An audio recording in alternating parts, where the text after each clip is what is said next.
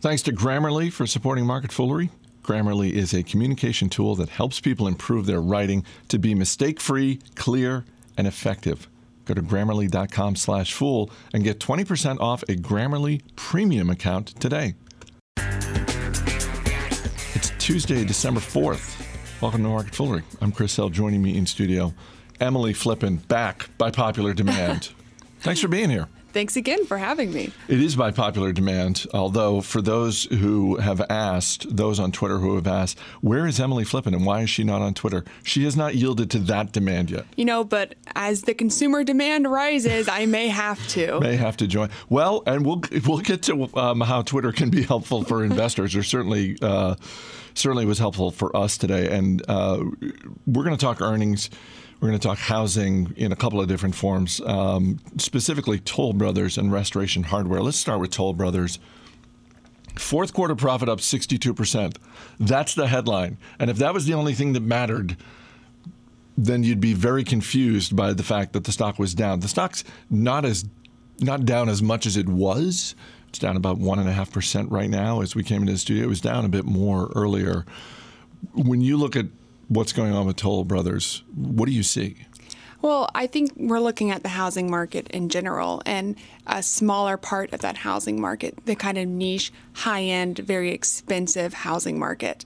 Um, so I think the reason why we're seeing that now small decline, what was a very large decline, is just because of the fact that. Um, you know, that was the first fall in quarterly order orders in four years.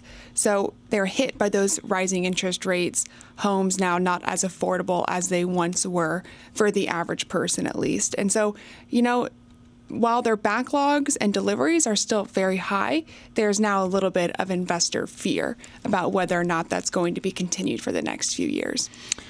And some of that fear was touched on by Toll Brothers itself in their statement. And I'll just quote directly from the earnings release. In November, we saw the market, the market soften further, which we attribute to the cumulative impact of rising interest rates and the effect of buyer sentiment of well publicized and the effect on buyer se- sentiment of well publicized reports of a housing slowdown. So, uh, kudos to whoever on the communications team at Toll Brothers said, let's use the tried and true uh, playbook of blaming the media. There's a little bit of blaming the media when it comes to that, but you know, to to to your point, it would be I don't know, it would just be crazy to ignore the reality. Yeah, and you know, you can blame the media all you want, but ultimately, home building is still one of the leading indicators of a change in a business cycle. And so it's natural for when people see these houses stop to get built, construction slowing down, to be a little bit afraid because it is that leading indicator. Um, so I think it's kind of silly to push it back on the media and investors in particular, especially because investor sentiment, while you can scoff at it all you want, does cause recessions, does cause economic turndown, and does affect your company. Uh, so it's kind of interesting to see that dichotomy between the way he acts or the way their PR people act um, and how, what's actually happening in the market.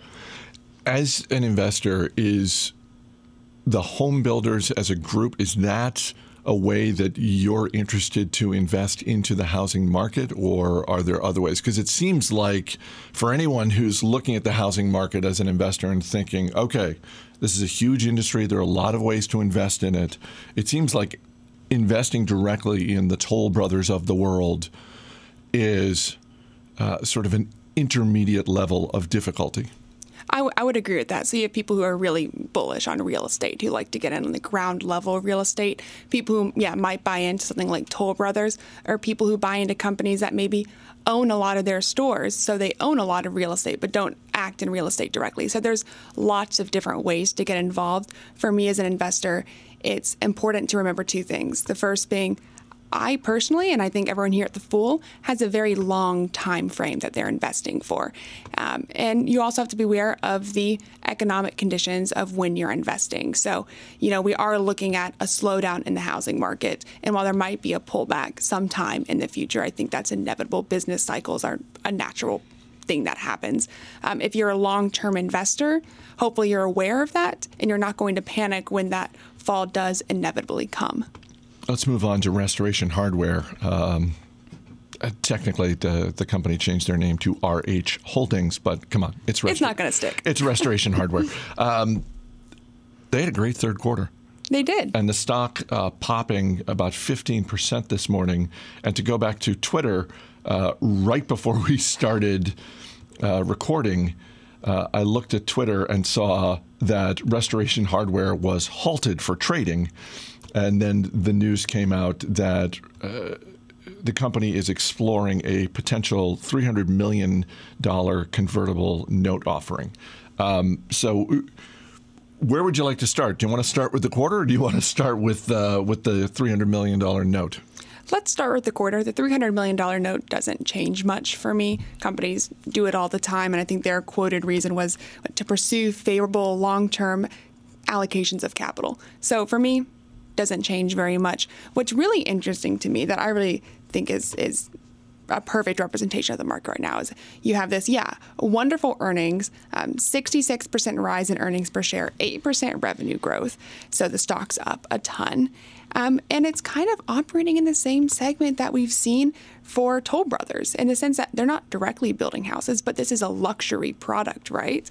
That they're selling to people, presumably, who are living in luxury houses. I don't think a person in your apartment is going to buy a $5,000 sofa, right? You're looking at home owners, home buyers who are buying premium furniture. Um, and so while the company responded really well, um, in terms of their wonderful earnings report. Ultimately, they sell premium furniture. And while home building is one of the leading indicators of a change in economic cycle, inventory to sales ratio is one of the lagging ones. So a lot of times these companies are at the butt end of that economic cycle. So they don't start, start to see poor numbers until people start earning less and they stop spending a ton of money on their furniture. So it's a great quarter. Stocks up a lot. Uh, for me, I don't think it says anything about, like I said, the next few years of what earnings are going to be for this company. And it's down a little bit from where it was a couple of months ago, but this is still a stock that's up about 60% year to date, which is astonishing to me. And and maybe I shouldn't be surprised, but it does surprise me a little bit because not that it was this down and out retailer. It had struggled a little bit, sort of 2016 into 2017, but um, they've really turned it around. Oh, yeah, they have. So wonderful marketing efforts on their part. Um, what's really interesting to see is that people were very happy to see a comparable store sales growth of about 6%, depending on how you define it, about 6% this quarter, which was great, especially when you think about the retail market in general. Uh, but when you look back to 2014, that num- same number was like 22%. Uh, and it didn't see the same large pop that it has now. So it's definitely been a stock that is been on a tear but it's definitely slowing down as well. I'm a little. I'm also a little surprised that it's only about a three billion dollar company. Market cap is like 3.3 billion. I would have guessed, in part because of the business that they are in. Uh, and sort of the general footprint that they have, I would have guessed a little bit higher, but I don't know. It, it, when I see something like that, when I see a particularly a, a retailer that is doing well, that doesn't have a huge market cap, my mind automatically goes to them being a potential buyout candidate. But they're not. I don't know. They're not really struggling. I mean, to go back to the three hundred million dollar note that they offered, or that they're offering up, um, they're. It's. It almost seems like they're saying, "Yeah, we're raising money not because we have to." Uh, we're we're doing it because things are going well, and we're we're looking to push things a little further. Exactly. And I think maybe part of that is just the perspective that we may have right now as investors. We're kind of accustomed to these very high valued stocks. And so when we see a company, you're right, that has a very small market cap that's doing very well, I think a lot of times people think, like, what's going on there? What's wrong? Uh, when in reality, maybe it's just a small market, your total addressable market for premium hardware you know, furniture. It's it's going to be very different than your IKEAs of the world. So I think part of that's just keeping it in perspective about how many times their average buyer buys one of these and how large that average buyer base really is. Well, but to go back to the five thousand dollar sofa, it it almost it's almost akin to the way local car dealerships, the the smart ones, um, think about their addressable market in that they're looking to sell uh, several cars over a 15 year period to the same person. They, You know, it's like I'm going to sell you a car, and hopefully five years from now I'm going to sell you another one. That sort of thing. If you have a good experience at Restoration Hardware buying a $5,000 sofa, then presumably you're going to go back for other things, maybe not more $5,000 sofas, but uh, for more large ticket items. Yeah, I would imagine that assumption's correct. A quick shout out to Grammarly, new sponsor. We're wrapping up 2018 with a new sponsor. Uh, Grammarly is a communication app that helps people improve their writing to be mistake free, clear, and effective.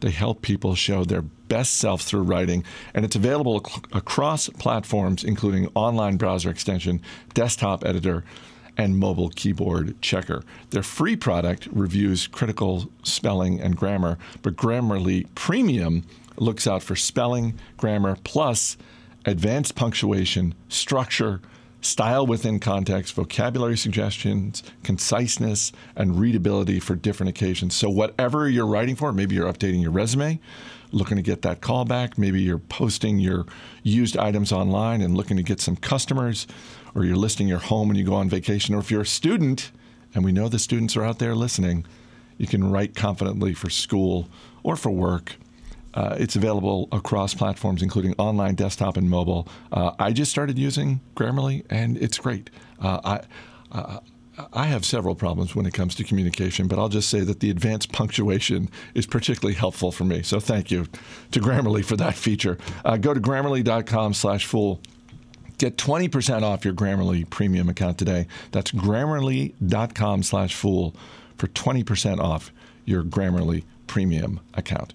Um, you and I were talking this morning about something that that has gotten some attention this morning, uh, and I, I, wanted to get your thoughts on this. And it is it's something that we we rarely, if ever, talk about this on this podcast because we. Well, it rarely, if ever, happens. yeah, uh, uh, fair point. Uh, but the yield curve. Explain to the dozens of listeners what's happening today. Sure. So we saw today that the yield curve on the five-year Treasury note fell below the three-year note. So essentially, what we normally see happen is if you're going to lock your money up for five years, you're going to demand a, a higher premium than if you do three years.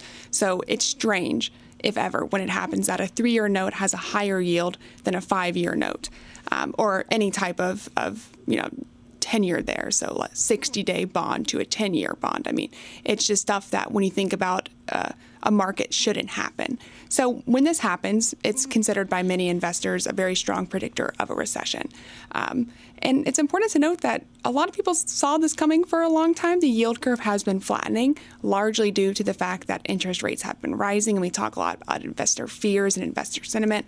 That pays into it a lot. So when you think about an investor, if you're scared about the economic growth for the next 10 years, you're going to buy a 10 year note, um, something that locks up your money, that guaranteed rate of return for a long period. What that does is it pushes, that pushes down rates on the earlier notes, which causes the Fed to raise the rates on those notes to try to get more investors to buy into the shorter term notes, which in turn raises those rates and causes an inverse yield curve. So when I think about it, I don't like to think about it as being a predictor of a recession, more as it is a predictor of the economic conditions that make a recession more likely. Because ultimately, all it's doing is reflecting the, the fears and concerns that we have as investors. So when I hear the indicators are that a recession is more likely in terms of stocks. As someone who mm-hmm. is not looking to invest in three year bonds, five year bonds, 10 year, I'm just not.